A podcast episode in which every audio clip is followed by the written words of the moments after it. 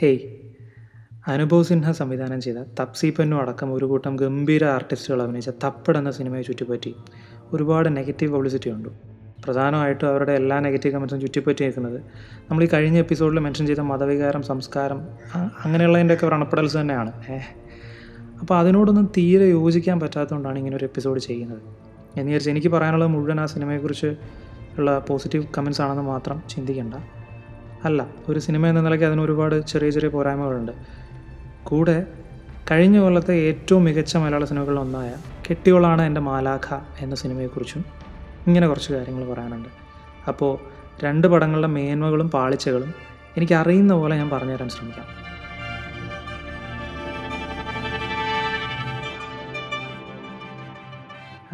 ഞാൻ ഒരു വിഭാഗത്തെ മാത്രം കുറ്റപ്പെടുത്തുന്നു എന്നൊക്കെ വിധി എഴുതി കളയരുത്. നിങ്ങൾക്കൊരു ഉദാഹരണം തരാം. ഹിന്ദി അറിയാമെങ്കിൽ നിങ്ങൾ five reasons to avoid Thappad movie എന്ന് സെർച്ച് ചെയ്താൽ മതി. പ്രതീക് എന്ന് പറഞ്ഞൊരു മിനി യൂട്യൂബ് സെലിബ്രിറ്റിയുടെ വീഡിയോ കാണാം, അവൻ്റെ സ്വാതന്ത്ര്യം. പക്ഷേ ജെ എൻ യുവിലെ തുക്കടെ തുക്കടെ ഗ്യാങ്ങിനെക്കുറിച്ചൊക്കെ കൊള്ളിച്ചുകൊണ്ടാണ് തുടങ്ങുന്നത് തന്നെ. ഇപ്പം എങ്ങോട്ടാണ് പോകുന്നതെന്ന് ഊഹിക്കാം. ആദ്യ കാരണം, section four ninety eight A എന്ന നിയമത്തെ ദുരുപയോഗിച്ചിട്ട് പലരും ഭർത്താക്കന്മാരെ മാനസികമായി പീഡിപ്പിക്കുന്നുണ്ട് അത്രേ. അപ്പോൾ അങ്ങനെ ഒരു ആത്മഹത്യ, അങ്ങനെ ഭർത്താക്കന്മാർ ആത്മഹത്യ ചെയ്യുന്ന രാജ്യമാണിതെന്ന് ബിസിനസ് സ്റ്റാൻഡേർഡിൻ്റെ ഓൺലൈൻ ന്യൂസൊക്കെ വെച്ചാണ് പ്രസംഗം. അപ്പോൾ ആത്മഹത്യ ചെയ്യുന്ന വിവാഹിതരായ പുരുഷന്മാരുടെ കണക്ക് വിവാഹിതരായ സ്ത്രീകളിൽ നിന്നും ഒരുപാട് അധികമാണത്രേ. ഈ ഡൗറി കേസസിൽ ഭൂരിഭാഗവും വലിയ സെറ്റിൽമെൻറ്റിനായിട്ട് സ്ത്രീകൾ കെട്ടിച്ചമയ്ക്കുന്നതാണെന്നൊക്കെയാണ് ഇവൻ പറയുന്നത്. അതായത് ചുരുക്കി പറഞ്ഞാൽ പയ്യൻ ഉദ്ദേശിക്കുന്നത്, ഇതിലെ അമൃത എന്ന കഥാപാത്രം ഭർത്താവ് വിക്രം എന്ന കഥാപാത്രത്തെയും കുടുംബത്തെയൊക്കെ ഫേക്ക് കേസ് കൊടുത്ത് മാനസികമായിട്ട് പീഡിപ്പിക്കുകയായിരുന്നു എന്നൊക്കെ ആയിരിക്കണം. എനിവേ, രണ്ടാമത്തെ കാര്യം, ഭർത്താക്കന്മാരെ തല്ലുന്ന ഭാര്യമാരുള്ളൊരു നാടാണ് ഇന്ത്യ എന്ന് യുണൈറ്റഡ് നേഷൻസ് കണക്കെടുത്ത് ഏതൊരു ലിസ്റ്റിൽ ഉൾപ്പെടുത്തിയിട്ടുണ്ട് അത്രേ. അപ്പോൾ സുനിത എന്ന് പറഞ്ഞ വേലക്കാരിയുടെ കഥാപാത്രം അവരെ സ്ഥിരം പീഡിപ്പിച്ചിരുന്ന ഭർത്താവിനെ പൊതുരെ തല്ലുന്നൊരു സീനുണ്ട്. അതിനെയാണ് ഉന്നം വെക്കുന്നതെന്ന് തോന്നുന്നു. ഇടയ്ക്ക് ഈ മഹാൻ ഇങ്ങനെ ഒരു കാര്യം ചൂണ്ടിക്കാണിക്കുന്നുണ്ട്, ഈ അന്യായങ്ങൾക്കെതിരെ ആണുങ്ങളുടെ ശബ്ദം ഉയരാൻ ഇന്ന് ആരും അനുവദിക്കുന്നില്ല. ഉയർന്നാൽ തന്നെ സ്ത്രീവിരുദ്ധനായി പോവുകയാണത്രേ. അപ്പോൾ ഒരു ബോളിവുഡ് സിനിമ പോലും ഭർത്താക്കന്മാരും കുടുംബവും ഫോർ നയൻറ്റി എയ്റ്റ് എയാൽ പീഡിപ്പിക്കപ്പെടുന്നു എന്നുള്ളൊരു തീമിൽ ഇറങ്ങുന്നില്ലല്ലോ എന്നുള്ളതൊക്കെയാണ് പുള്ളിയെ ദുഃഖിപ്പിക്കുന്നത്. എന്നിട്ട് കറുത്തമ്മ കൊച്ചു മുതലാളിയെ നോക്കി വിടുന്ന പോലൊരു വലിയ നിശ്വാസം വിടുന്നൊരു സീനുണ്ട്. ഉഫ്. ഇനി ഈ പാരമ്പര്യം, സംസ്കാരം, മതവിശ്വാസം എന്നിവയൊക്കെ നശിപ്പിക്കുക എന്ന അജണ്ട പാലിക്കാനാണ് ലിബറൽസ് സ്ത്രീകളെ മാത്രം സപ്പോർട്ട് ചെയ്യുന്നത്ര. സമൂഹത്തെ പുരുഷ കേന്ദ്രീകൃതമെന്ന് ബ്രാൻഡ് ചെയ്യുന്നത് ഈ ഒരു അജണ്ടയിലേക്ക് എത്തിക്കാനാണത്ര. അപ്പോൾ പുരുഷന്മാരുടെ കരച്ചിൽ കേൾക്കാൻ ഒരു മീഡിയയും വരില്ല, ഒരു സിനിമാക്കാരനും വരില്ല, ഒരു ബുദ്ധിജീവിയും വരില്ല. ഇത് സത്യത്തിൽ എക്കാലവും സ്ത്രീ കേന്ദ്രീകൃത സമൂഹമാണത്രേ. സ്ത്രീയെ തുടക്കം മുതൽ തന്നെ ആദിശക്തിയുടെ സ്വരൂപമായിട്ട് കാണുന്നവരാണ്, ബഹുമാനിക്കുന്നവരാണ് ഈ രാജ്യക്കാരെന്ന്. ഓ മാൻ. മൂന്നാമത്തെ കാരണം വേറെ ലെവലാണ്. ഈ ഈ ഒരു എക്കോ സിസ്റ്റം മൊത്തം ലെഫ്റ്റിസ്റ്റ് എഴുത്തുകാരാണ്. അപ്പോൾ അവരെല്ലാം തപ്പടിനെ സപ്പോർട്ട് ചെയ്യുന്നതും കൂടെ ഇറങ്ങിയ തനാജി എന്ന് പറഞ്ഞ സിനിമയെ താഴ്ത്തി പറയുന്നതും തപ്പട് ഒഴിവാക്കാൻ ഒരു കാരണമായിട്ട് എടുക്കണത്രേ. അടിപൊളി. സത്യത്തിൽ ഈ ചെങ്ങാതിക്ക് അറിഞ്ഞുകൂടാൻ തോന്നുന്നു തനാജിയും തപ്പടും ഒരു ഒരേ ഒരു പ്രൊഡ്യൂസർ തന്നെയാണ് ഫണ്ട് ചെയ്തത് എന്നുള്ളത്. രണ്ടും പ്രൊഡ്യൂസ് ചെയ്തിരിക്കുന്ന ടി സീരീസിൻ്റെ ഭൂഷൺകുമാറാണ്. ഒന്നിൻ്റെ നെഗറ്റീവ് പബ്ലിസിറ്റി അടുത്തതിൻ്റെ പോസിറ്റീവ് പബ്ലിസിറ്റി ആക്കിയെടുത്ത് അങ്ങേര് ലാഭം ഉണ്ടാക്കുന്നുണ്ട്. ഇനി നാലാമത്തെ കാരണം താപ്സി പന്നുവിൻ്റെ ട്വിറ്ററിലെ ഹിപ്പോക്രസിയാണ്. അഞ്ചാമത്തെ കാരണം സംവിധായകൻ അനുഭവ് സിൻഹയുടെ ആൻറ്റി ഹിന്ദു മോട്ടീവ്സാണ്. സത്യത്തിൽ എൻ്റെ തല പൊട്ടുന്നുണ്ട്. ഞാൻ വേറൊരു പടത്തിലെ ഒരു സീനിനെ കുറിച്ച് പറഞ്ഞു തുടങ്ങാം. ബോളിവുഡിൻ്റെ പഴമയിൽ നിന്ന് ഒട്ടും സ്ത്രീവിരുദ്ധതയില്ലാത്ത ആ പാരമ്പര്യം നമുക്കൊന്ന് പരിശോധിക്കാം. ആവാര എന്ന സിനിമയെക്കുറിച്ച് നിങ്ങളിൽ എത്ര പേർക്ക് അറിയാമെന്ന് എനിക്കറിയില്ല. ഇന്ത്യൻ സിനിമയുടെ തന്നെ ഒരു നാഴികക്കല്ലായിട്ട് കൂട്ടുന്നൊരു സിനിമയാണത്. ടൈമൊക്കെ ഓൾ ടൈം ബെസ്റ്റ് ഹൺഡ്രഡിൽ ഉൾപ്പെടുത്തിയിരിക്കുന്ന രാജ് കപൂർ സാറിൻ്റെ വേർഷൻ ഓഫ് നമ്മളുടെ പഴയ ചാർലി ചാപ്ലിൻ്റെ ട്രാം സ്റ്റോറി. പക്ഷേ ഇതിലും ഒരു സീൻ ഭയങ്കരമായിട്ട് നമ്മുടെ പാരമ്പര്യത്തെ എടുത്തു കാണിക്കുന്ന ഒന്നാണ്. രാജ് കപൂർ സാറും നർഗീസും കൂടെയുള്ള ഒരു ബീച്ച് പ്രണയരംഗം. തമാശയിൽ തുടങ്ങിയ ഒരു തീവ്ര പ്രണയരംഗത്തിലേക്ക് കടക്കുന്ന രീതിയിലാണ് പ്രശ്നം. കുട്ടികളെ പോലെ നർഗീസിൻ്റെ പുറകെ ഓടുന്നു. പക്ഷേ അവിടുന്ന് പിന്നെ അങ്ങോട്ട് പുള്ളിക്കാരുടെ കൈ പിടിച്ച് തിരിച്ച് അയാളിലേക്ക് അടുപ്പിച്ച് അപ്പോൾ അവർ അയാളെ ജംഗ്ലി എന്ന് വിളിക്കുന്നതിന് അയാൾ കലി തുള്ളി അവരുടെ കൊങ്ങിക്ക് കയറി പിടിച്ച് മൂന്ന് തവണ തല്ലും. തിരിച്ച് തല്ലാൻ പോയിട്ടൊരു ചീത്ത പോലും പറയാതെ അയാളുടെ കാൽക്കൽ വീണ് അവരയാളോടുള്ള ഇഷ്ടം പറയുകയാണ് ചെയ്യുന്നത്. ഇതാണ് നേരത്തെ നമ്മുടെ ഹിന്ദി മച്ചാൻ പറഞ്ഞ പുരുഷന്മാരെ തല്ലുന്ന സ്ത്രീ കേന്ദ്രീകൃതമായ ഇന്ത്യ. ചരിത്രം അവിടെ നിൽക്കട്ടെ. രണ്ടായിരത്തി പതിനേഴിൽ ഇറങ്ങിയ സന്ദീപ് റെഡ്ഡി വാങ്കയുടെ അർജുൻ റെഡ്ഡി പിന്നെ അങ്ങേര് തന്നെ കബീർ സിംഗ് ആക്കി ഹിന്ദിയിലും ഇറക്കി. അയാളുടെ അസിസ്റ്റൻറ്റിനെ വെച്ച് തമിഴിൽ ആദിത്യ വർമ്മയും ആക്കി. ഇതിലൂടെയൊക്കെയുള്ള ടോക്സിക് റിലേഷൻഷിപ്പിനെ വാഴ്ത്തുന്ന പരിപാടി നമ്മുടെ സംസ്കാരത്തെയും പാരമ്പര്യത്തെയും ഊട്ടിയുറപ്പിക്കുന്ന ഒന്നാണെന്നാണ് ഒരുപാട് പേര് ഈ പറഞ്ഞതിൽ നിന്ന് മനസ്സിലാക്കേണ്ടത്. കാരണം എല്ലാ ഭാഷകളിലുമായിട്ട് ഒരു അഞ്ഞൂറ് അറുന്നൂറ് കോടിയെങ്കിലും മിനിമം ഈ ടീമൊക്കെ ഉണ്ടാക്കിയിട്ടുണ്ടാവും. ഇനി ഈ പ്രശ്നങ്ങളൊക്കെ കുത്തിപ്പൊക്കിക്കൊണ്ട് വന്നപ്പോൾ സന്ദീപേട്ടൻ്റെ വക ഒരു കമൻ്റ് ഉണ്ടായിരുന്നു. അങ്ങോട്ടും ഇങ്ങോട്ടും തല്ലുന്നതൊക്കെ ഒരു റിലേഷൻഷിപ്പിൻ്റെ ദൃഢതയാണെന്ന് സൂചിപ്പിക്കുന്ന പോലത്തെ ഒരു ലൈൻ. എന്തൊക്കെ വന്നാലും ഈ കമൻറ്റിനെ വരെ അനുഭവ് സിൻഹ തപ്പടിൽ കളിയാക്കിയിട്ടുണ്ട് എന്നുള്ളതാണ്.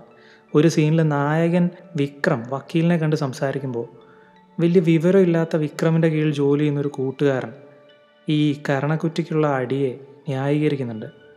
അങ്ങനെ ഒരു കോമിക്കൽ ക്യാരക്ടറിനെ അതിൽ കൊണ്ടുവന്നത് തന്നെ ബഹുഭൂരിപക്ഷം ആണുങ്ങളുടെ മൈൻഡ് സെറ്റ് കാണിച്ചു തരാനാണ്. അതുകൊണ്ടാണ് അവൻ്റെ പേര് സുബോധ് എന്ന് തന്നെ സംവിധായകൻ വെച്ചത്.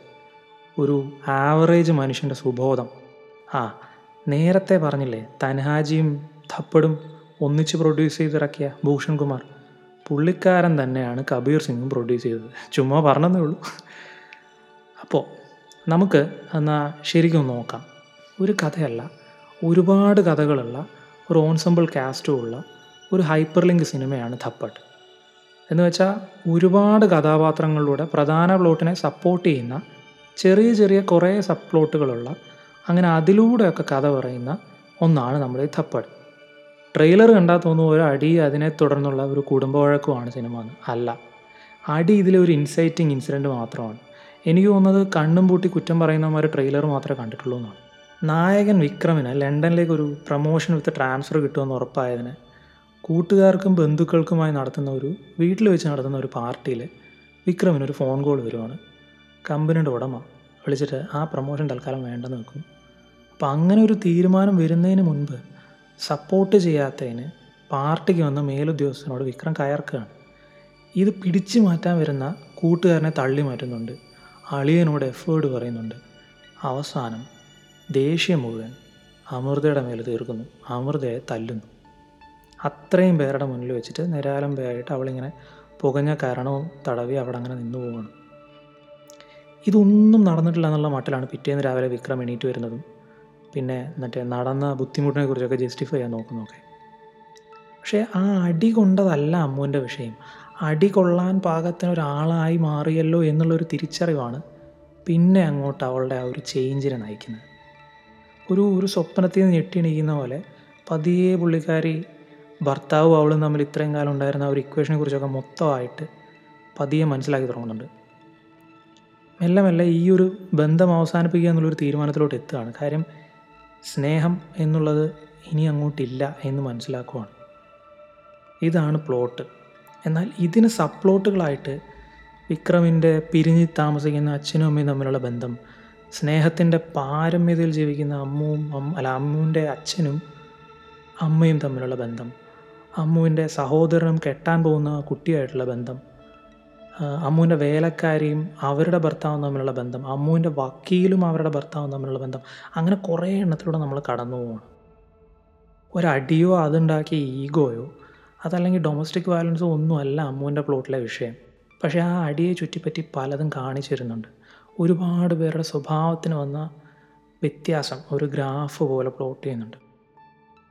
ഉദാഹരണത്തിന് അമ്മുവിനോട് വെറും ഒരു അടിയാണോ ഇത്ര പ്രശ്നമെന്ന് ചോദിക്കുന്ന ഒരു ലേഡി അഡ്വക്കേറ്റ് ഉണ്ട്. അപ്പോൾ ഏതോ ഒരു സ്ത്രീക്ക് പീഡനത്തിൽ നിന്ന് ഡിവോഴ്സിലൂടെ ഒരു മോചനമൊക്കെ മേടിച്ചു കൊടുത്തിട്ട് അതിൻ്റെ വാർത്ത കണ്ട് അഭിമാനിക്കുന്ന ഒരു സീനുണ്ട്. ഇത് കഴിയുമ്പോൾ സ്വന്തം വീട്ടിൽ വെച്ച് ഭർത്താവിന് കീഴ്പ്പെട്ടിട്ട് അയാളുടെ സുഖത്തിന് വേണ്ടി നിന്നു കൊടുക്കുന്ന ഒരു രംഗമുണ്ട് അവർ തന്നെ. അപ്പോൾ ഇതിൻ്റെ കാര്യഗൗരവം മനസ്സിലായെന്ന് വിശ്വസിക്കുന്നു. ചില സീനുകൾ സ്റ്റേജ് ചെയ്തിരിക്കുന്ന രീതിയൊക്കെ വേറെ ലെവലാണ്. ഉദാഹരണത്തിന് അമ്മുവിൻ്റെ വീട്ടിൽ അച്ഛനും അമ്മയും നല്ല സ്നേഹത്തിലാണ് കഴിഞ്ഞുകൂടുന്നത്. പക്ഷേ മോള് ഡിവോഴ്സിന് അപ്ലൈ ചെയ്തു എന്ന് അറിഞ്ഞു കഴിഞ്ഞിട്ട് അമ്മുവിൻ്റെ വീട്ടിൽ നടക്കുന്നൊരു സീക്വൻസ് ഉണ്ട്. ആ ഒരൊറ്റ സീക്വൻസിൽ നിന്ന് ഞാൻ മനസ്സിലാക്കി എല്ലാവരും പറയുന്ന നായകൻ അമ്മുവിൻ്റെ ഭർത്താവാണെങ്കിൽ ശരിക്കും അമ്മുവിൻ്റെ അച്ഛനാണ് ആ പ്രസ്ഥാനമെന്ന്. കാര്യം അമ്മുവിൻ്റെ അമ്മ പറയുന്നത് മകൾ വിട്ടുവീഴ്ചകൾ ചെയ്യണമായിരുന്നു എന്നുള്ളതാണ്, പലതും സഹിക്കണമായിരുന്നു എന്നൊക്കെയാണ്, നഷ്ടപ്പെടുത്തിയാലേ വീട് എന്നുള്ളൊരു സങ്കല്പത്തെ കാത്തു സൂക്ഷിക്കാൻ പറ്റുള്ളൂ എന്നുള്ളതാണ് പറയുന്നത്. അപ്പോൾ സിനിമയുടെ തുടക്കം തൊട്ട് തന്നെ ഭാര്യ സന്ധ്യയെ സന്ധ്യാജി എന്ന് വിളിക്കുന്ന ജയന്ത് എന്ന് പറഞ്ഞ അമ്മുവിൻ്റെ അച്ഛൻ ചോദിക്കുന്നുണ്ട്, നിനക്കിവിടെ വന്നിട്ട് ഒന്നും നഷ്ടപ്പെട്ടിട്ടില്ലല്ലോ എന്ന് വിനയത്തോടെയാണ് ചോദിക്കുന്നത്. അതിന് അമ്മുവിനെ ഒരു വലിയ ഡാൻസർ ആക്കണമായിരുന്നു എന്നുള്ളതാണ് അവരുടെ സ്വപ്നം എന്നവർ പറയുന്നുണ്ട്. അതുപോലെ അവരെ ഓൾ ഇന്ത്യ റേഡിയോയിൽ പാടുന്ന ഒരു വലിയ പാട്ടുകാരി ആക്കണമെന്നായിരുന്നു അവരുടെ അച്ഛൻ്റെ സ്വപ്നമെന്നും പറയുന്നുണ്ട്. ഇതിൻ്റെ ഇടയിൽ കട്ടിൽ നിന്ന്, അതായത് ഭാര്യയേക്കാൾ അല്പം ഉയരത്തിലായിരുന്നു ജയന്ത് അവിടെ ഇരിക്കുന്നത്. അപ്പോൾ അവിടുന്ന് മെല്ലെ നടന്നു വന്ന് ഭാര്യ ഇരിക്കുന്ന കസേരയിൽ ഉയരം കുറഞ്ഞ ഒരു കുഷ്യനുള്ള ചെറിയൊരു സ്റ്റൂളിൽ അവരുടെ കാൽക്കൽ ഇരിക്കുന്നുണ്ട്. എന്നിട്ട് അയാൾ എപ്പോഴെങ്കിലും സ്വപ്നമെല്ലാം മാറ്റി വെക്കാൻ അവരോട് പറഞ്ഞിട്ടുണ്ടോ എന്ന് ചോദിക്കുന്നു. ഇല്ല, പക്ഷേ മോൻ്റെ അമ്മയുടെ അമ്മ അവരെ പറഞ്ഞ് മനസ്സിലാക്കി വിട്ടത് അവരുടെ വീട് ആണ് പ്രധാനമെന്നാണ്. ആ അമ്മയോട് അവരുടെ അമ്മയാണ് പറഞ്ഞത് ഇതേ കാര്യം. അപ്പം ഇങ്ങനൊരു വലിയ കാര്യം അത്രയും കൊല്ലങ്ങൾക്ക് ശേഷം പതിയെ മനസ്സിലാക്കി വരുന്ന ജയന്തിനെ നമ്മൾ ഒരിക്കലും മറക്കില്ല. ഈ ഈ ഒരു സാധനം ഉണ്ടല്ലോ, ഈ ഒരു കാര്യഗൗരവം മനസ്സിലാക്കിയിട്ട് ഭാര്യയുടെ മുമ്പിൽ ഇങ്ങനെ താഴ്ന്നു കൊടുക്കേണ്ടി വരുന്ന അദ്ദേഹത്തിൻ്റെ ആ ഒരു ഒരു ആ ഒരു ഉയർന്ന കട്ടിലിൽ നിന്ന് താഴെയുള്ള ഒരു ഇരിപ്പിടത്തിലേക്ക് മാറ്റുന്ന ആ ഒരു കൊറിയോഗ്രാഫി ചെയ്ത രീതി തന്നെ ശരിക്കും കുറച്ചുകൂടെ ബ്യൂട്ടിഫുൾ ആക്കി എന്ന് പറയേണ്ടി വരും. നല്ല സ്റ്റേജിങ് ആണ്, നല്ല ബ്ലോക്കിംഗ് ആണ്.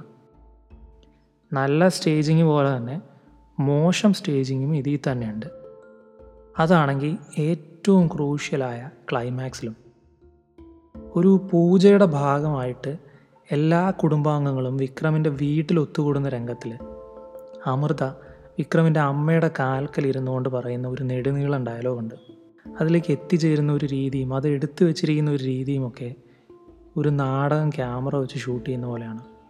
നാടകങ്ങളെ കുറ്റം പറഞ്ഞല്ല കേട്ടോ, രണ്ടും രണ്ട് ആർട്ടാണ്, നാടകത്തിൽ നിന്ന് വന്ന ആർട്ടാണ് സിനിമ. പക്ഷേ സിനിമ കാണുമ്പോൾ നാടകത്തെ ഓർമ്മിപ്പിക്കാൻ പാടില്ല എന്ന് പറയില്ലേ, അത് ഒരു ഒരു തുടക്കത്തെക്കാൾ ഉപരി വ്യക്തമായിട്ടൊരു അവസാനം ഉണ്ടെങ്കിലാണ് ഒരു തിരക്കഥ എഴുതി തുടങ്ങുന്നത്.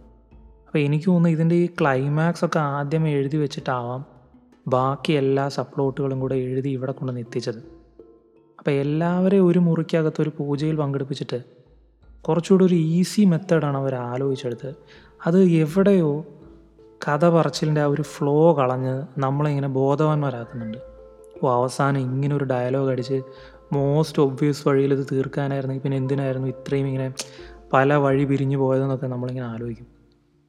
തുടക്കവും നടുക്കഷണവും നല്ല രീതിക്ക് പറഞ്ഞു പോയിട്ട് ഒടുക്കം ഇങ്ങനെ പെട്ടെന്ന് ട്വീക്ക് ചെയ്ത് ചുരുക്കി ഈ എല്ലാവരും ഒരു കുടക്കീഴിലാക്കി എല്ലാവരും കൂടെ ഒരൊറ്റ ഡയലോഗിലൂടെ തെറ്റ് മനസ്സിലാക്കി അങ്ങ് മാറുന്ന ഒരു രീതി അത് വേണമായിരുന്നു. അപ്പോൾ അതാണ് എനിക്ക് വന്ന ഒരു ഒരു വിഷമം. ഇനി അതാണെങ്കിൽ തന്നെ ഇതിലും നല്ല ട്രീറ്റ്മെൻറ്റ് ഇല്ലാഞ്ഞിട്ടാണോ, മോശമെന്നല്ല, പക്ഷേ ഇതിലും മികച്ച ഒരു സാഹചര്യത്തിലോ അല്ലെങ്കിൽ ഇതിനേക്കാളും മികച്ച ഒരു കൊറിയോഗ്രാഫി ആയിരുന്നെങ്കിൽ നമ്മൾ ശ്രദ്ധിക്കില്ലായിരുന്നു. ഇതാണ് ഞാൻ പറഞ്ഞത്, നേരത്തെയുള്ള ഒരു മികച്ച കൊറിയോഗ്രാഫിയുടെ ഒരു ഒരു ഉദാഹരണം ഞാൻ കാണിച്ചു തന്നതുകൊണ്ടാണ്. പലയിടത്തും തിരക്കഥയിൽ എഴുതി വെച്ചിരിക്കുന്നതിനെ വിഷ്വൽസിലൂടെ മെച്ചപ്പെടുത്താനായെങ്കിൽ ചിലയിടത്ത് ലേസി ആയിട്ടുള്ള എഴുത്തിനെ അതിലും ലേസി ആയിട്ടുള്ള ഫിലിം മേക്കിങ് നശിപ്പിക്കുന്നുണ്ട്. ഉദാഹരണത്തിന് തൊട്ടപ്പുറത്തെ വീട്ടിലെ വിധവയായിട്ടുള്ള സ്ത്രീ അവർ പുതിയൊരു കാറ് വാങ്ങുന്നതും പെട്ടെന്ന് വളരുന്നതിലുള്ള ഒരു അസൂയ കലർന്ന വൃത്തികെട്ട ഒരു ചിന്താഗതിയുണ്ട് വിക്രമിന്. അപ്പോൾ അവൻ ഓഫീസിലോട്ട് പോകാൻ തുടങ്ങുന്നതിന് മുമ്പ് അയൽക്കാരിയായിട്ടുള്ള ഈ ശിവാനി പുതിയ കാർ ഓടിച്ച് ഒറ്റയ്ക്ക് പോകുന്ന കാണുമ്പോൾ തന്നെ യാത്രയാകാൻ വരുന്ന ഭാര്യ അമൃതയോട് ഇത് പറയുന്നുണ്ട്. ഇത് അടിക്കൊക്കെ മുൻപേ ആണ്, പക്ഷേ ടപ്പ് എന്ന് പറഞ്ഞാൽ അവിടെ കട്ടാണ്. അതായത് അയാളുടെ മനസ്ഥിതി അങ്ങനെയാണെന്ന് ഓഡിയൻസിനൊന്ന് ഡൈജസ്റ്റ് ചെയ്യാനുള്ളൊരു സമയം കൊടുക്കുന്നില്ല. അമൃതയും അടി അവളെ മാറ്റുന്നതുവരെ ഇതിനെയൊന്നും വക വയ്ക്കാതെയാണ് ഭർത്താവിൻ്റെ ജീവിതത്തിലെ ഭാഗമായിരുന്നതെന്ന് കാണിക്കാനും സംവിധാനം അവിടെ നിൽക്കുന്നില്ല. നേരെ അടുത്ത സീനിലേക്ക് കട്ട്. അവരുടെ ജീവിതത്തിൽ ഭാര്യയും ഭർത്താവും തമ്മിലുള്ള ആ ഒരു ഇക്വേഷനിൽ ഒരു വലിയ പാളിച്ചയുണ്ട് എന്നുള്ളത് ഓഡിയൻസിന് മനസ്സിലാക്കി കൊടുക്കേണ്ടിയിരുന്ന ഒരു രംഗമായിരുന്നു അത്. പക്ഷേ പുള്ളിക്കാരുടെ ജീവിതം ഇങ്ങനെ വിസിലടിക്കാൻ പാകത്തിനുള്ളൊരു പ്രഷർ കുക്കർ ആയിരുന്നില്ല, അല്ലെങ്കിൽ എന്താ പറയുക, അടി കിട്ടുന്നത് വരെ അവളത് അറിഞ്ഞിരുന്നില്ല എന്നുള്ളത് കാണിക്കാനായിട്ടായിരിക്കും. ശരി, എന്നാൽ ഭർത്താവിൻ്റെ ആറ്റിറ്റ്യൂഡ് അതാണെന്ന് മനസ്സിലാക്കി തരാൻ ആ ഒരു ഇമോഷനിലൊന്ന് സസ്റ്റെയിൻ ചെയ്യണമെന്നാണ് വലിയ സിനിമകൾ കാണുന്നതിൽ നിന്ന് അടിയെ മനസ്സിലാക്കിയിട്ടുള്ളത്. പടത്തിന് തപ്പട് എന്ന് പേരിട്ടിട്ട് നമ്മളെ ഇങ്ങനെ ആ അടിയിലേക്ക് കൊണ്ടുപോകുന്ന ഒരു ഫസ്റ്റ് ആക്റ്റാണ്.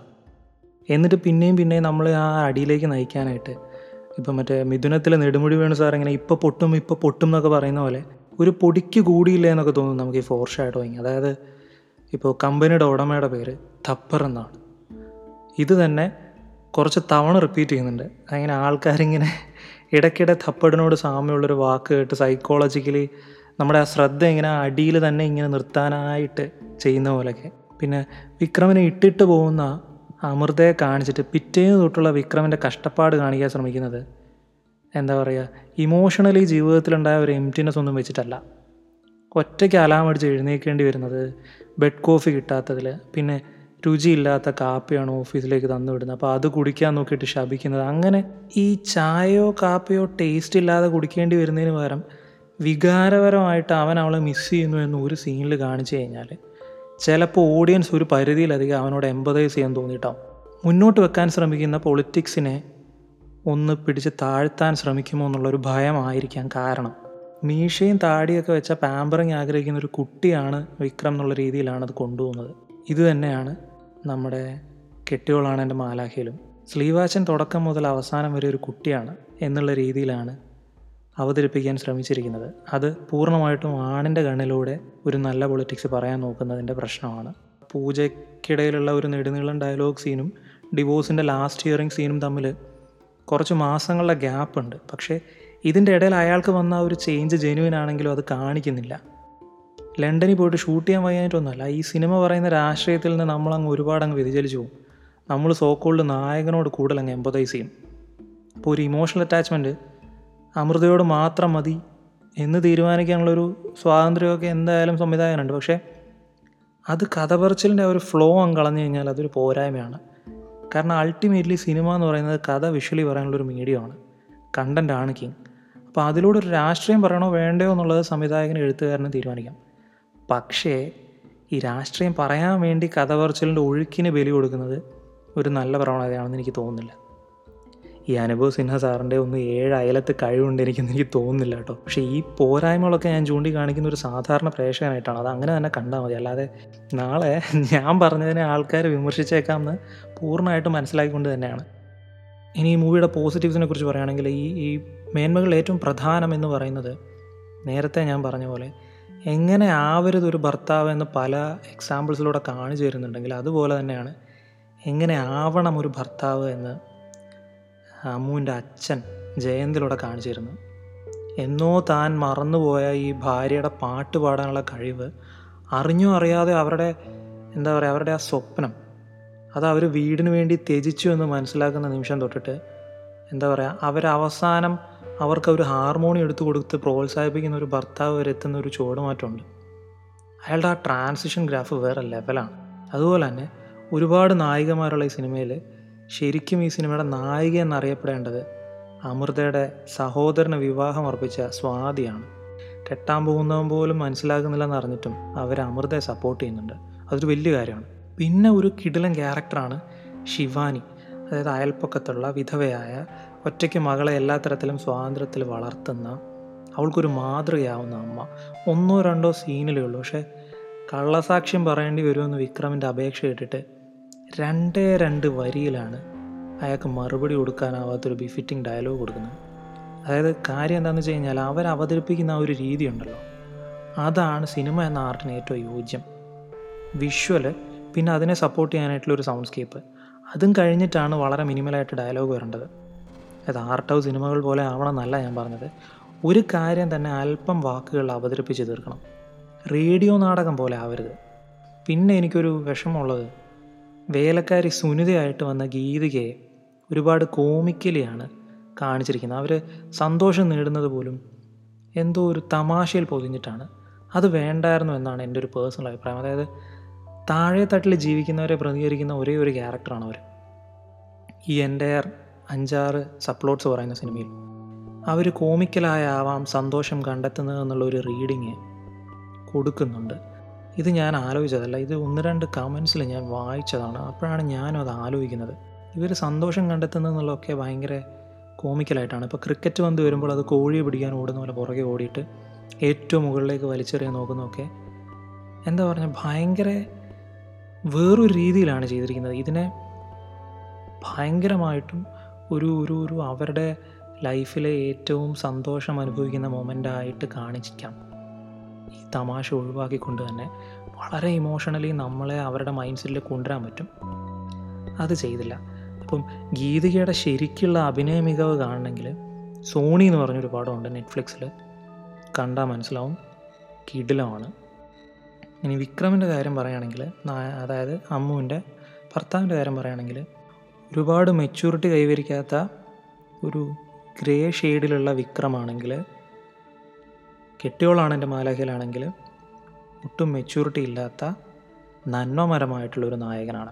ഇനി ആ സിനിമയെക്കുറിച്ച് പറയുകയാണെങ്കിൽ, സംഭവം ആ സിനിമ കണ്ടു തീർത്തപ്പോൾ എനിക്ക് മലയാള സിനിമ ഒരു കാലത്ത് തീരെ അഭിമുഖീകരിക്കാൻ മടിച്ചു നിന്നിരുന്ന വിഷയങ്ങളൊക്കെ ഇങ്ങനെ എല്ലാവർക്കും കാണാൻ പാകത്തിൻ്റെ ഒരു നല്ല സിനിമ ആക്കിയല്ലോ എന്ന് ഓർത്തിട്ട് എനിക്ക് ഒരുപാട് റെസ്പെക്റ്റ് തോന്നി. ഒരു ഒരു കുറച്ച് നേരം കഴിഞ്ഞിട്ട് ഞാനിങ്ങനെ ചിന്തിക്കുമ്പോൾ എനിക്ക് മനസ്സിലായെന്ന് വെച്ച് കഴിഞ്ഞാൽ, ഒരു റേപ്പ് വിക്ടിമിനെ കുറിച്ചുള്ള സിനിമ അതൊരു പുരുഷൻ്റെ വീക്ഷണത്തിൽ നിന്ന് എഴുതിയതിൻ്റെ കുറച്ച് പ്രശ്നം അതിൻ്റെ അകത്തുണ്ട്. ഒരു സിനിമയ്ക്ക് എല്ലാവരും തൃപ്തിപ്പെടുത്താനൊന്നും പറ്റില്ല, അപ്പം ഞാൻ അതല്ല ഉദ്ദേശിക്കുന്നത്. പക്ഷേ ഒരു മുഖ്യധാര സിനിമയാകുമ്പോൾ, ഒരു മെയിൻ സ്ട്രീം സിനിമയാകുമ്പോൾ അതിൽ റേപ്പ് വിക്ടിം പിന്നെ റേപ്പിസ്റ്റിനോട് റെസ്പെക്റ്റ് തോന്നി അങ്ങേരോട് ക്ഷമിക്കുന്ന ഒരു സീൻ കാണുമ്പോൾ, ശരിക്ക് വിക്ടിമായിട്ടുള്ള ആരോടെങ്കിലും ആ ചിന്താഗതിയെക്കുറിച്ചൊന്ന് അന്വേഷിച്ചിരുന്നെങ്കിൽ അവരിങ്ങനെ എഴുതി വെക്കില്ലായിരുന്നു. അപ്പോൾ ഓരോ ഓരോ സ്ത്രീക്കും അവരുടെ ജീവിതത്തെ അത്രമേൽ അങ്ങോട്ട് കീഴ്മേൽ മറിച്ച് ഒരു പുരുഷനോട് പൊറുക്കാൻ പറ്റില്ല. അതിപ്പോൾ അയാൾ ഇത്ര നല്ല മനുഷ്യനാണ് സൊസൈറ്റിയിലെന്നുണ്ടെങ്കിലും, അത് ഭർത്താവെങ്കിൽ ഭർത്താവ്, സ്ട്രെയിഞ്ചറെങ്കിൽ സ്ട്രെയിഞ്ചർ, റേപ്പിസ്റ്റ് റേപ്പിസ്റ്റാണ്. ഒരു സ്ത്രീ പൊറുക്കാനുള്ള സാധ്യത എന്ന് പറയുന്നത് തീരെ ഇല്ല. ഒരു റേപ്പ് വിക്ടിമിൻ്റെ സൈക്ക് ഒരിക്കലും ഒരു പുരുഷനിരുന്ന് വെറുതെ എഴുതി നന്നാക്കാൻ നോക്കിയാലും നടക്കില്ല. ഒന്നെങ്കിൽ അങ്ങനെയുള്ളവരുടെ അനുഭവങ്ങൾ ചോദിച്ചറിയണം, നല്ല നല്ല രീതിയിൽ റിസർച്ചിൽ പോകണം, അല്ലെങ്കിൽ അവരുടെ അങ്ങനെയുള്ളവരുടെ ഇൻ്റർവ്യൂകൾ കാണണം, വായിക്കണം. ഇതൊന്നും ഈ സിനിമയുടെ എഴുത്തിൻ്റെ ഘട്ടത്തിലൊന്നും നടന്നിട്ടുണ്ടെന്ന് എനിക്ക് തോന്നുന്നില്ല. അപ്പോൾ നല്ലൊരു സിനിമയാണ്, പക്ഷേ ഇങ്ങനെ ഒരു ചെറിയ പൊളിറ്റിക്കലി ഇൻകറക്റ്റ് സംഭവം അതിൻ്റെ അകത്തുണ്ട്. അത് ഒരു വലിയ തെറ്റെന്ന് ഒരു സദസ്സിലിരുന്നൊരു സംവിധായിക വായിച്ചത് കേട്ടപ്പോൾ എനിക്കിതൊരു വലിയ പ്രശ്നമായിട്ട് തോന്നിയില്ല. കാര്യം അന്ന് ഞാൻ ഈ സിനിമ കണ്ടിരുന്നില്ല. പക്ഷേ സിനിമ കണ്ടിട്ട് ഇന്നിപ്പോൾ ഇങ്ങനെ ആലോചിക്കുമ്പോൾ അവർ പറഞ്ഞതിൽ ഒരു ന്യായമുണ്ട്. ഇരയാക്കപ്പെട്ടവരിൽ ആരെങ്കിലും ഈ സിനിമ കണ്ടിരുന്നെങ്കിൽ അത് അവർക്ക് വലിയൊരു മാനസികാഘാത ഉണ്ടാക്കിയാനെ. കാര്യം ഏറ്റവും ഹൈബ്രിഡ് ആയിട്ടുള്ളൊരു ആർട്ട് ഫോമാണ് അത്, മനുഷ്യരെ എല്ലാ തരത്തിലും ഇൻഫ്ലുവൻസ് ചെയ്യാൻ കേപ്പബിളാണ്. അപ്പോൾ ഫിലിം മേക്കറിന് അങ്ങനൊരു ഒരു റെസ്പോൺസിബിലിറ്റി ഉണ്ട് ശരിക്കും. ഒരു രണ്ട് രണ്ടര മണിക്കൂർ പ്രേക്ഷകൻ ഈ സിനിമയ്ക്ക് വേണ്ടി മാറ്റി വെക്കുമ്പോൾ ഫിലിം മേക്കറിനൊരു റെസ്പോൺസിബിലിറ്റി ഉണ്ട് തീർച്ചയായും. അപ്പോൾ അതുകൊണ്ട് റേപ്പിസ്റ്റിനോട് ക്ഷമിക്കുന്ന ഒരു കാര്യം ഇങ്ങനൊരു ഒരു മെയിൻ സ്ട്രീം സിനിമയിൽ വന്നു കഴിഞ്ഞാൽ അത് നോർമലൈസ്ഡ് ആകുമോ എന്ന്, എന്താ പറയുക, ഇരകളെയും ഈ ഇരകളെയൊക്കെ അറിയാവുന്ന അടുത്തറിയാവുന്നവർക്കും എന്തായാലും തോന്നിയിട്ടുണ്ടാവും. അപ്പോൾ അതിനെതിരെ വരുന്ന ക്രിറ്റിസിസങ്ങളിൽ കുറേയൊക്കെ സത്യമുണ്ടെന്ന് ഞാനിപ്പം മനസ്സിലാക്കുന്നുണ്ട്. പോസിറ്റീവ്സ് ഒരുപാടുണ്ട് കേട്ടോ ഈ സിനിമയിൽ. ഞാൻ പറഞ്ഞില്ല, ഇങ്ങനെ ഒരു ഒരു പ്രോപ്പർ സെക്സ് എഡ്യൂക്കേഷൻ എന്ന് പറഞ്ഞ ഒരു കാര്യത്തെക്കുറിച്ച് മലയാള സിനിമയിൽ മെയിൻ സ്ട്രീമിൽ ഇതുവരെ മര്യാദയ്ക്ക് ഒരു സിനിമ വന്നിട്ടുണ്ടെന്ന് എനിക്ക് തോന്നുന്നില്ല, എൻ്റെ അറിവിലില്ല. ചെറിയ കുട്ടികൾ തൊട്ട് മുതിർന്നവർക്ക് വരെ എല്ലാവരും കാണാം. ഇതിൽ ഈ പൊളിറ്റിക്കൽ ഇൻകറക്റ്റ് സാധനം വലിയൊരു തെറ്റിനെ നോർമലൈസ് ചെയ്യുമോ എന്നുള്ളൊരു പ്രശ്നം ഒഴിച്ചാൽ സിനിമ ബ്യൂട്ടിഫുള്ളാണ്. ഇപ്പോൾ ഈ പൊളിറ്റിക്കലി ഇൻകറക്റ്റ് ആയിട്ടുള്ളൊരു സാധനം ഉണ്ടല്ലോ, അതായത് അവൾ ക്ഷമിക്കുന്നതും കൈ കൊടുത്ത് കൺഗ്രാജുലേറ്റ് ചെയ്യുന്നതും ഇതുപോലും ചെയ്തു വെച്ചിരിക്കുന്നത് ഭയങ്കര രസമാണ്. അതായത് സ്ലീവാച്ചനെ കുറിച്ച് പള്ളിയിൽ ഇങ്ങനെ അഭിമാനത്തോടെ എല്ലാവരും സംസാരിച്ചിട്ട് പള്ളി വിട്ടു കഴിഞ്ഞ് വരുന്ന ഒരു സീനുണ്ടല്ലോ. അപ്പോൾ ഒരുപാട് കാലങ്ങൾക്ക് ശേഷം സ്ലീവാച്ചൻ ഒരു കുറച്ചും കൂടെ റെസ്പെക്റ്റ് കിട്ടേണ്ട ആളാണെന്ന് റിൻസിക്ക് തോന്നുന്നുണ്ട്. സ്ലീവ കയറ്റത്തിൽ നിന്ന് ഇങ്ങനെ താഴോട്ട് ഇറങ്ങി വരികയാണ്, റിൻസി മുകളിലോട്ട് കയറി ഫേസ് ചെയ്ത് പോവാണ്. റിൻസി താഴെ നിന്നിട്ട് മുകളിലുള്ള സ്ലീവായ്ക്ക് കൈ കൊടുത്ത് കൺഗ്രാറ്റ്സ് പറയുന്നു. ഇതൊരു ഉദാഹരണമാണ്, ഇങ്ങനെ ഒരുപാടെണ്ണം ഉണ്ട്. നല്ല രീതിയിൽ ബ്ലോക്ക് ചെയ്ത് ഇങ്ങനത്തെ ഒരുപാട് ഉദാഹരണങ്ങളുണ്ട് ഇതിൻ്റെ അകത്ത്. അപ്പോൾ ചോദിക്കും ഇതൊക്കെ ആര് ശ്രദ്ധിക്കുമെന്ന്. പക്ഷേ നമ്മൾ സത്യം പറഞ്ഞാൽ ഇതെല്ലാം സബ് കോൺഷ്യസ്ലി കണ്ട് മനസ്സിലാക്കുന്നുണ്ട്. അതുകൊണ്ടാണ് ഇങ്ങനെ പല സീനും വിജയിക്കുന്നത്. സൈക്കോളജിക്കലി ഇതെല്ലാം നമ്മുടെ ഉള്ളിൽ തന്നെ പോകുന്നതുകൊണ്ടാണ്. നരേഷനിലാണ് നമ്മൾ ശ്രദ്ധിച്ചു പോകുന്നത്, ഇതല്ലാതെ പോകുന്ന കാര്യങ്ങളെല്ലാം നമ്മൾ സബ് കോൺഷ്യസ്ലി ശ്രദ്ധിച്ചു പോകുന്നുണ്ട്. തപ്പടിലേക്ക് തിരിച്ചു വരികയാണെങ്കിൽ, സ്ത്രീ മുന്നേറ്റം കാണിക്കാനായിട്ട് ഒരു സിറ്റുവേഷൻ ഉണ്ടാക്കിയെടുത്തിട്ട് അവരൊന്നും ചെയ്തിട്ടില്ല. വളരെ ഓർഗാനിക്കാണ് ആ ചേഞ്ച് എല്ലാം. ഇപ്പോൾ കാർ ഓടിക്കാൻ പഠിക്കുന്നത് എന്തിനാണെന്ന് ആദ്യം എപ്പോഴോ ചോദ്യം ചെയ്തൊരു ഭർത്താവിനെ മാസങ്ങൾക്ക് ശേഷം ഡിവോഴ്സ് ചെയ്യാൻ പോകുന്നത്, അതിൻ്റെ ഫൈനൽ ഹിയറിങ്ങിന് പോകുന്നത് പൂർണ്ണ ഗർഭിണിയായിട്ടും സ്വയം കാർ ഓടിച്ചുകൊണ്ടാണ്. തപ്പടിലെ ഓരോരുത്തരുടെ കഥയും അവരുടെ ചേഞ്ചും അവരവസാനം എടുക്കുന്ന തീരുമാനങ്ങൾക്കും അവരവരുടേതായ കഥാപാത്രങ്ങളുടെ ഒരു ഐഡൻറ്റിറ്റി ഉണ്ട്. അതൊരു വലിയ പോസിറ്റീവ് കാര്യമാണ്. അതായത് ഇനിമേൽ ഭർത്താവിനെ സ്നേഹിക്കാനാവില്ല എന്ന് മനസ്സിലാക്കിയിട്ട് അമൃത ഡിവോഴ്സ് ചെയ്യുന്നു. സുനിതയാണെങ്കിൽ ജോലി കളഞ്ഞിട്ട്, വേലക്കാരിയായിട്ടുള്ള ജോലി കളഞ്ഞിട്ട് വീട്ടമ്മയാവണമെന്ന് തീരുമാനിക്കുന്നു. വക്കീലാണെങ്കിൽ വക്കീൽ നേത്ര, അവർ ഭർത്താവിനെയും അമ്മായിയപ്പൻ്റെ ആ ലെഗസിയെയും കാമുകനെയും ഒക്കെ ഉപേക്ഷിച്ചിട്ട് ഒറ്റയ്ക്ക് കരിയറുമായിട്ട് മുന്നോട്ട് പോകണമെന്ന് തീരുമാനിക്കുന്നു. ഇനി സ്വാതി ആണെങ്കിൽ കരൺ ഇനി മെച്യൂർ ആവുമെന്നുള്ളത് തീർച്ചയായതുകൊണ്ട് അവരൊന്നിച്ച് മുന്നോട്ട് പോകാൻ സമ്മതിക്കുന്നു.